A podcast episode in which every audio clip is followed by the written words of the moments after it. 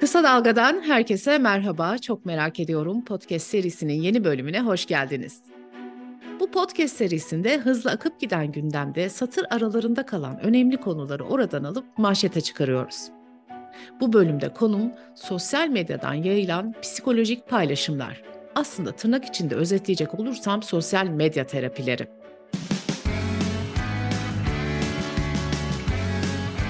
Oku, dinle, izle. Kısa Dalga. Şimdi sosyal medyanın hayatımıza kattığı iyi ya da kötü yönler artık inkar edilemez bir gerçek. Ama tartışılabilir bunlar ve her zaman da tartışılacak. Çünkü bu sanal dünya sadece vakit geçirilen bir yer değil. Alışveriş yapılan, kendi suçu ve suçlusunu barındıran, paranın, şanın, şöhretin, başarının ve fiyaskonun döndüğü bir yer. Ve bizler de bunların hepsine tanık oluyoruz tabii ya da belki bir parçası oluyoruz. Yani sanal dünya en büyük gerçeğimiz belki de. Bir de bunun bir yüzü daha var, e, duygular.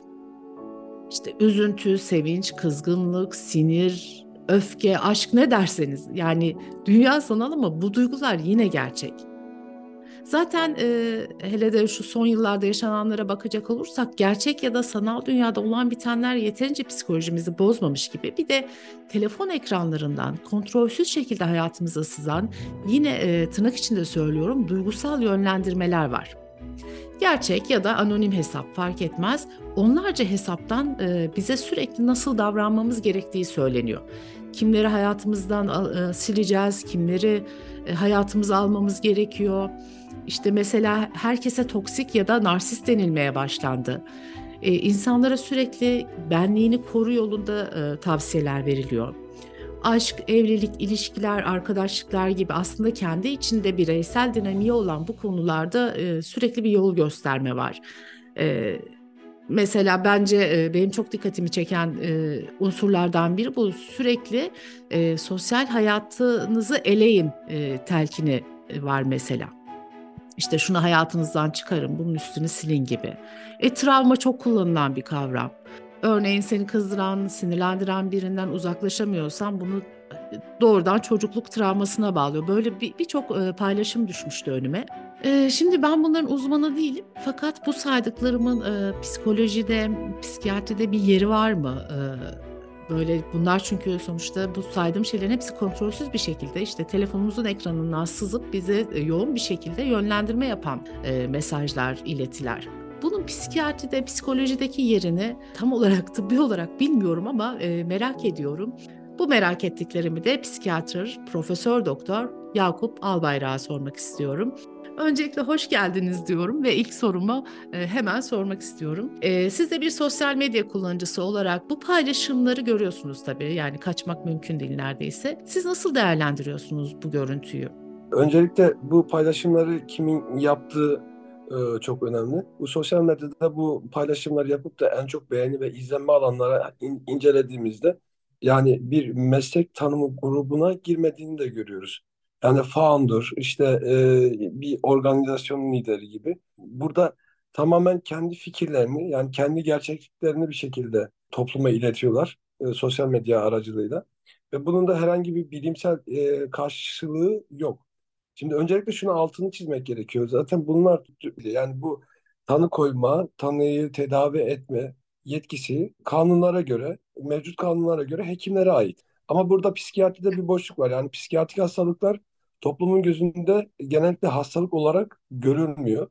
Ve bu boşluğu da e, bulan ve keşfeden kişiler tarafından bu boşluk suistimal ediliyor.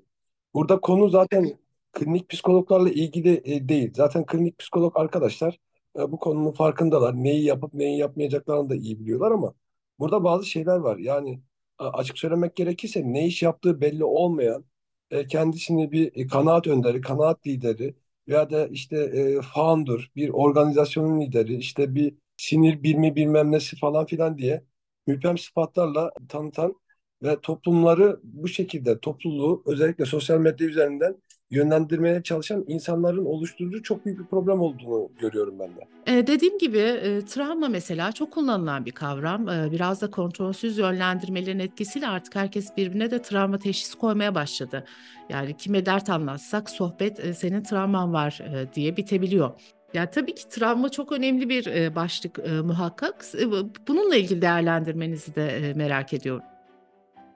Şimdi bu e, travmaların yani özellikle çocukluk çağında yaşanan travmaların ileriki hayattaki ileriki hayatta psikiyatrik problemler oluşturma yönündeki ilişkileri bilimsel olarak da saptanmış. Ama hani bunu saptamak, bununla ilgili müdahaleler yapmak da bu konuyla ilgili e, yetkinliklere e, sahip kişilerin elinde. Yani iki satır oradan, üç satır buradan, e, ondan sonra kulaktan dolma bilgiler veya da kendi kanaatleri doğrultusunda insanları yönlendirmeler e, doğru değil. Yani travmalar tabii ki e, önemli. Çocukluk çağında yaşa- yaşanılan travmalar. Ama bu travmaların ele alınması da profesyoneller tarafından yapılmalı. Bir şey daha var. Aslında burada bir değişik ponzi sistemi de var. Açık söylemek gerekirse. Nasıl bir ponzi? Bu kişiler sürekli bir eğitim verme durumundalar. Ve bu eğitimin sonunda da diyorlar ki siz de başkalarını eğiteceksiniz. Yani bunun bir sonu yok. Bunlara eğitim veriyorlar. Sürekli eğitim programlar şu şu şu şu günlerde yapılacaktır. Neyle ilgili eğitim? İşte kendilerince başlık belirliyorlar. Bu başlıklar üzerinden e, ondan sonra diyorlar ki bir sertifikasyon programı yapıyorlar. Bu sertifikasyon programı sonrasında da insanlara eğitim vereceğiyle ilgili bazı önerilerde bulunuyorlar. Aslına bakıldığında bu tam bir Ponzi sistemi. Herkes birbirini eğitiyor. E sonuç? Sonuç yok. Yakup Bey ilginç bir konuya değindiniz. E, bu eğitimlerin mağdurları var mı? Kimler bunlar? E, tabii ki var. Mesela eğitim alanlar bence mağdur. Yani yetkin kişilerden eğitim, yetkin olmayan kişilerden eğitim alanlar mağdur. Şimdi bakın buradaki rakamlar aslında küçük gibi gözükebilir. Yani mesela diyor ki bir eğitim için işte e, bir şey yapalım. Yani bu afaki şeyler konuşuyorum. 2000 lira. 2000 lira hani bu günlük yaşantımızda bu eğitime katılmayı düşünen kişiler için çok da büyük bir para olmasa gerek. Ama bu eğitimlere 500 kişi katılıyor. Düşünebiliyor musunuz? 500 kişinin katıldığı bir eğitimde 2000 liradan 1 milyon TL yapıyor bu. Ve 4-5 saat içerisinde kazanılan paradan bahsediyorum. Ee, peki eğitimleri kim veriyor? Uzmanlar mı? Psikolojik danışmanlar mı? Hayır hayır psikolojik danışmanlıkla ilgili eğitimler değil. Bu eğitimlerin şeyi de yok. Yani kendileri başlıkları belirliyorlar. İşte mesela şöyle başlıklar belirliyorlar. İşte e, ne bileyim travmalarla baş etmenin işte kendilerine göre bazı şeyler buluyorlar. Değişik yöntemleri. Sadece ya bunun da altını biraz boş bırakıyorlar. Bunu sosyal medyaya karıştıran herkes zaten görebiliyor. Yani bu iş artık e, çığırından çıkma noktasında. Yani insanlar da ben e, bir hekim olarak halk sağlığı sorunu olarak ele alırsak bunu gerçekten e, psikiyatrik hastalıklardan muzdarip kişiler de hekimlere e, bu kişiler e, yüzünden yönelemiyorlar. Çünkü bu kişilerin şöyle de bir şeyi var, savı var. Diyor ki e, psikiyatrik tedaviler, ilaç tedavilerle ilgili e, bu tedaviler yanlıştır, bu tedaviler zararlıdır, bağımlılık yapıcı etkileri vardır, bu tedaviler kesinlikle almayın, beyniniz uyuşur, işte çocuklarınıza vermeyin falan gibi böyle e, bir sürü tavsiyede bulunuyorlar. Tavsiyede bulunurken de altına şöyle bir tavsiye yani böyle dipnot düşüyorlar. Bizim tavsiyelerimiz tıbbi tavsiye değildir. Ya şimdi böyle bir şey olabilir mi diyor. Bu ilacın zararlı olduğunu telkin ediyor. Ve bu yüzden ilaçlarını kesen hastalar var. Psikiyatrik hastalıklar insanların elinde olan şeyler değil. Veya da insanların kendi istekleriyle, e, kendi güçleri ve kudretleriyle ortadan kaldırabileceği bir durumdan bahsetmiyoruz. Yani ben hastalarıma sürekli şu örneği veriyorum. Mide ülseri olduğunda şöyle yapıyor musun? Ben çok güçsüz birisiyim ben e, biraz daha kendimi şey yaparsam, toparlarsam, işte e, kendimde şu güç ve kudreti bulursam mide ülserim geçer. Diyor musun? Hayır demiyorum. E, diyorum ki psikiyatrik hastalıklar da böyle şeyler. Yani bunlar tanımlanmış şeyler ve bunlar yeni ortaya yeni çıkmış şeyler de değil. Ta Hipokrat zamanından beri depresyonun tanımlaması e, bellidir yani. Orada sürekli kullanılan melankoli denilen bir kelime var. Aslında bu kelimenin kökü de Hipokrat'ın depresyonla ilgili yaptığı tanımdan gelir melanokolitiz yani Hipokrat o zamanki şartlarla depresyondaki insanların vücutlarında siyah safranın daha fazla olduğunu iddia etmiş o zamanki şartları düşündüğümüzde. Aslında bakıldığında Hipokrat o zamandan bu zamana e, biyolojik zeminin ne kadar önemli olduğunu belirtmiş ve bu konuyla ilgili araştırmalar da hala dünyada devam ediyor. Ama ülkemizde maalesef özellikle sosyal medyada e, yani işte depresyon e, senin seçimindir. Depresyondan sen kendini kurtarabilirsin. Şöyle yapabilirsin. İşte kendine gel. İşte kendindeki gücü keşfet. gibi işe yaramaz tavsiyeler sonrasında depresyondan örnek veriyorum bu arada. Başka hastalıklar, hastalıklar da var. Depresyondaki hastaları iyice dibe doğru e, çekiyorlar. Çünkü zaten depresyonun temelinde şöyle bir şey var. Hastalarda kendilikleriyle ilgili sıkıntılar vardır. Yani kendilerini yetersiz, değersiz hissederler, enerji kayıpları vardır. Şimdi biz böyle bir hastaya iyi de sen bunu yapmalısın, sende bu güç, kudret var dediğimiz zaman gidip de onu da yapamadığı anda kendisini daha dipte hisseder, daha e, yetersiz ve değersiz hisseder ve durum daha da kar e, karmaşıklaşır.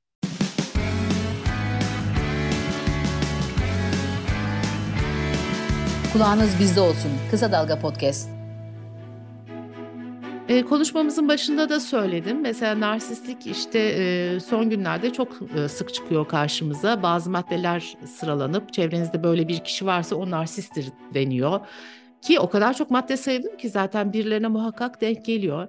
Nedir bu narsizm? E, davranışlara bakarak ha işte bu narsist denilebiliyor mu? Bir diğer sorumu da hemen bunu eklemek istiyorum. Bu tavsiyeler genelde sosyal çevreyi eleme üzerine kurulu. Ya bu yalnızlık dayatması ya da e, tavsiyeleri neden veriliyor bu, bu sıklıkta? Şimdi ben e, meslekteki 19. yılım ve 19 yıldır bir kişinin kendisinin gelip de ben narsistik kişilik bozukluğuyum diye bana başvurduğunu hatırlamıyorum. Şimdi birisine zaten kişilik bozukluğu diyebilmek için belli bir sürecin olması gerekiyor. Yani birisini ilk gördüğünüz anda kişilik bozukluğu tanımlaması ya da tanısı koymak yanlıştır. Yani bu boylamsal bir tanıdır. Hastaya bakarsınız başka tanıları elemeniz gerekir. Başka ek tanılar olabilir. E, burada aslında bahsedilmek istenen şey narsistik kişilik özellikleri olabilir. Ama bu kişilik özelliklerinin olması da bir insanı kötü kılmaz ya da hasta kılmaz.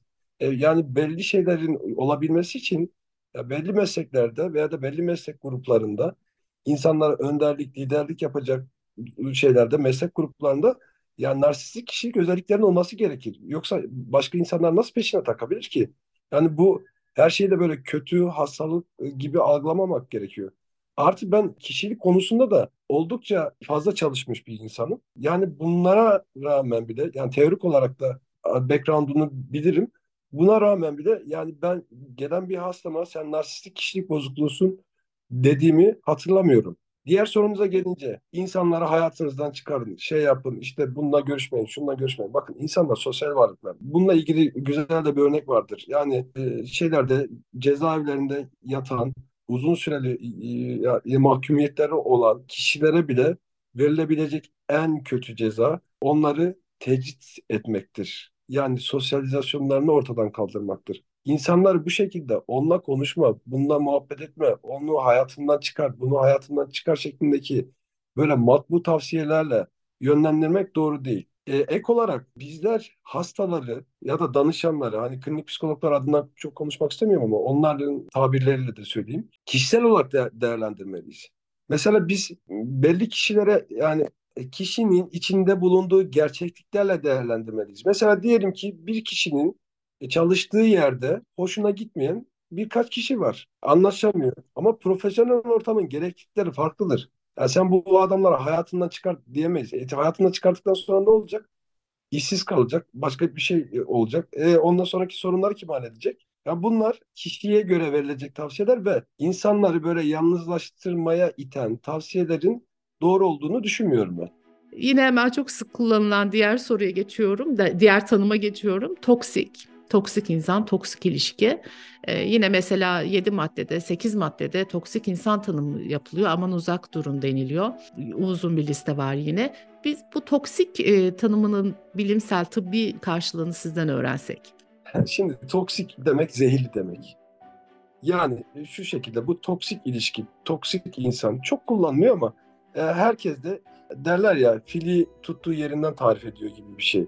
Yani bir şeyin fazlası ya bu su su çok masum bir şeydir ama suyun bile çok fazla alınmasının neticesinde toksik hadiseler yani zehirlenme hadisesi meydana gel- geliyor.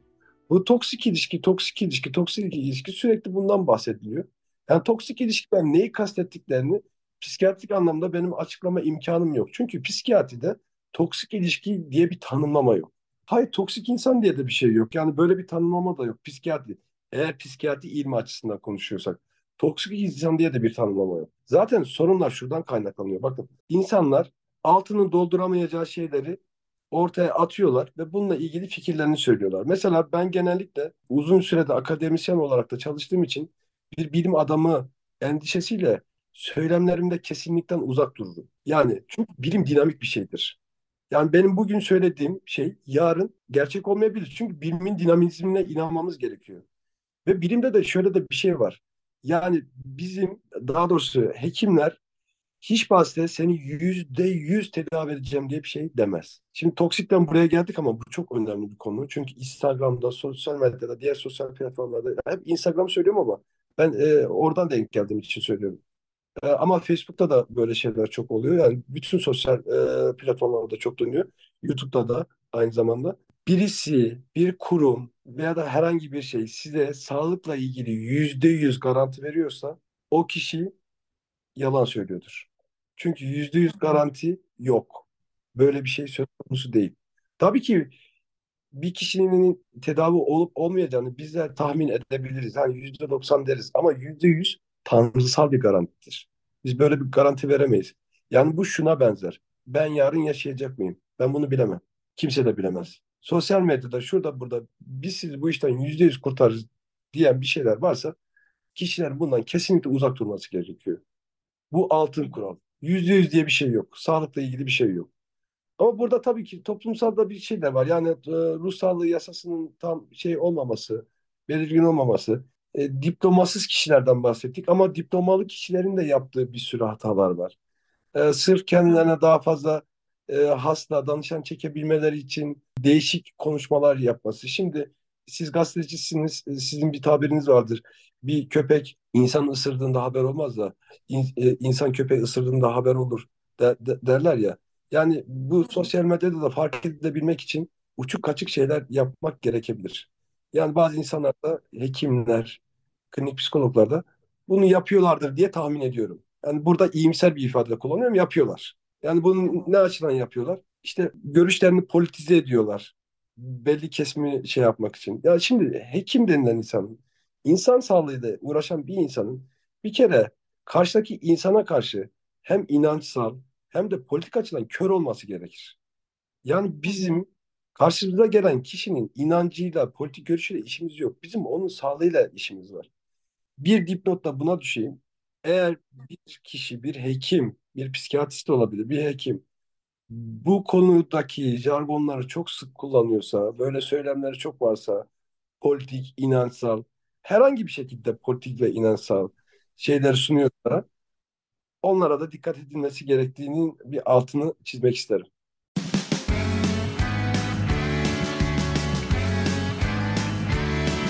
Kulağınız bizde olsun. Kısa Dalga Podcast.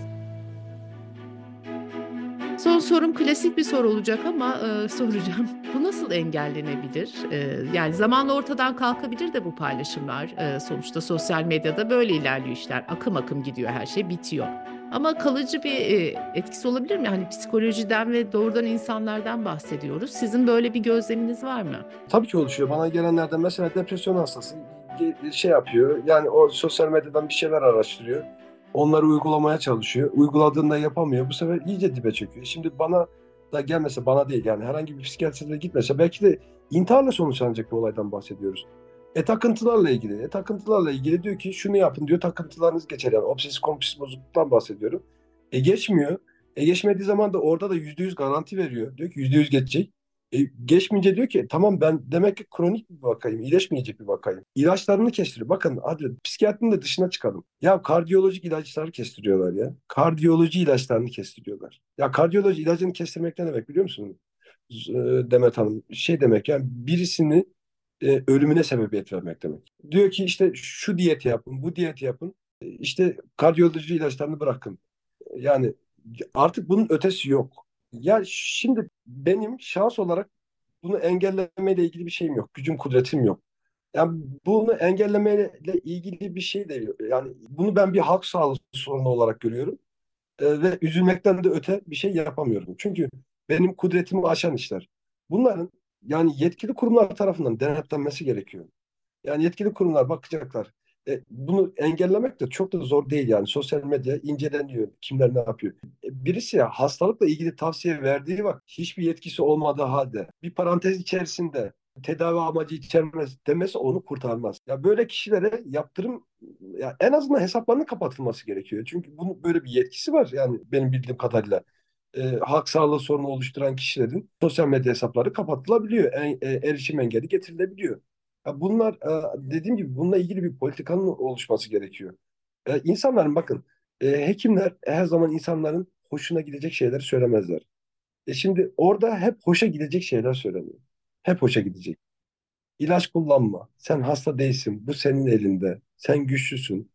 Yani insanlar da ister istemez böyle konuşan kişilere meyledebiliyorlar. Biz herkesten de psikiyatrik hastalıklar bilmesini bekleyemeyiz.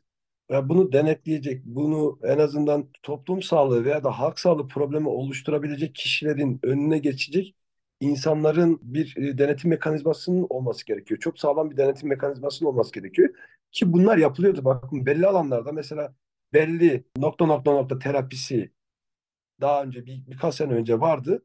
Belli kurumlar bununla ilgili harekete geçtiler birlikte. Ya bir de bunların ekonomik yönleri de var ve şey yönleri de var. Yani kurallarla ilgili yönler de var. Nokta nokta terapisi diyorum. O isim vermek istemiyorum. Hepsi birden kapattı. Ne vergi vermişler, ne belediyeye kayıt yaptırmışlar, ne bir şey yapmışlar. Öyle bir dükkan gibi bir şey açmışlar. Tedavi hizmeti sunuyorlar. Bakın tedavi hizmeti vermenin kuralları, koşulları vardır. Yani böyle her önüne gelen tedavi hizmeti veremez. Zaten vermemelidir de. Yani bu insan hayatı, insan hayatının da şöyle şeyler yapamayız. Ya şunu yanlış yaptım da ya şunu da deneyelim. Bu böyle bir şey söz konusu değil. Doktorun ayıbını toprak örter diye bir laf var. Onun için bizim böyle bir lüksümüz yok. İnsan sağlığıyla ilgili bir lüksümüz yok. İnsan sağlığı dediğimiz şey ruhsal sağlık da insan sağlığının çok önemli bir kısmı olduğu için bu konuyla ilgili tavsiyelerde bulunan kişilerin ondan sonra te, tedavilere müdahale eden kişilerin mutlaka denet, e, denetlenmesi gerekiyor. Şimdi e, bunu ben bireysel olarak ben bununla mücadele edemem. Ya benim ne buna bir gücüm var ne de zamanım var. Ama dediğim gibi bu bir toplum sağlığı, halk sağlığı problemi. Bunun mutlaka denetlenmesi gerekiyor. Yani insanlar iyice çılgına çevirdiler ya. 777 de diyor para gelsin. Ya böyle bir şey mümkün mü? Ve bir sürü insan da 777 diyor. Yani buna inanabiliyor musunuz? Böyle aklı başında insan bana mesaj atıyor tanıdık çevremde. Diyor ki 777 deyince para gelir diyor. Ya diyorum ki ya bu diyorum mantıklı mı sence? Evet diyor mantıklı diyor. Bu şunlar denemiş para gelmiş diyor. Artık iş çılgınlık boyutuna geldi. Çılgınlık boyutuna geldi. Böyle her şeyi bilen, her şeyle ilgili fikri olan, her hastalıkla ilgili fikri olan, her durumla ilgili fikri olan insanlardan uzak durulmalı. Yani sosyal medya bunların örnekleriyle kaynıyor. Burada ponzi sistemi olduğunun altını özellikle çizmem gerekiyor Demet Hanım. Sürekli bir eğitimlerden bahsediliyor. Bakın eğitimler de, derken şeylerden bahsetmiyorum. Kesinlikle yanlış anlaşılmasın. Bu konuda yetkili isimler var. Yetkin isimler tabii ki eğitim versinler. Ben yetkin olmayan kişilerden bahsediyorum. Sürekli bir eğitim vermekten bahsediyorlar. Bir şeylerin eğitimini verip duruyorlar. Ve bu eğitim eğittikleri kişiler de başka kişileri eğitecekler. Başka kişilere başka kişi e, sonuç sürekli bir eğitim. Sonuç en baştaki kişi en fazla parayı kazanacak.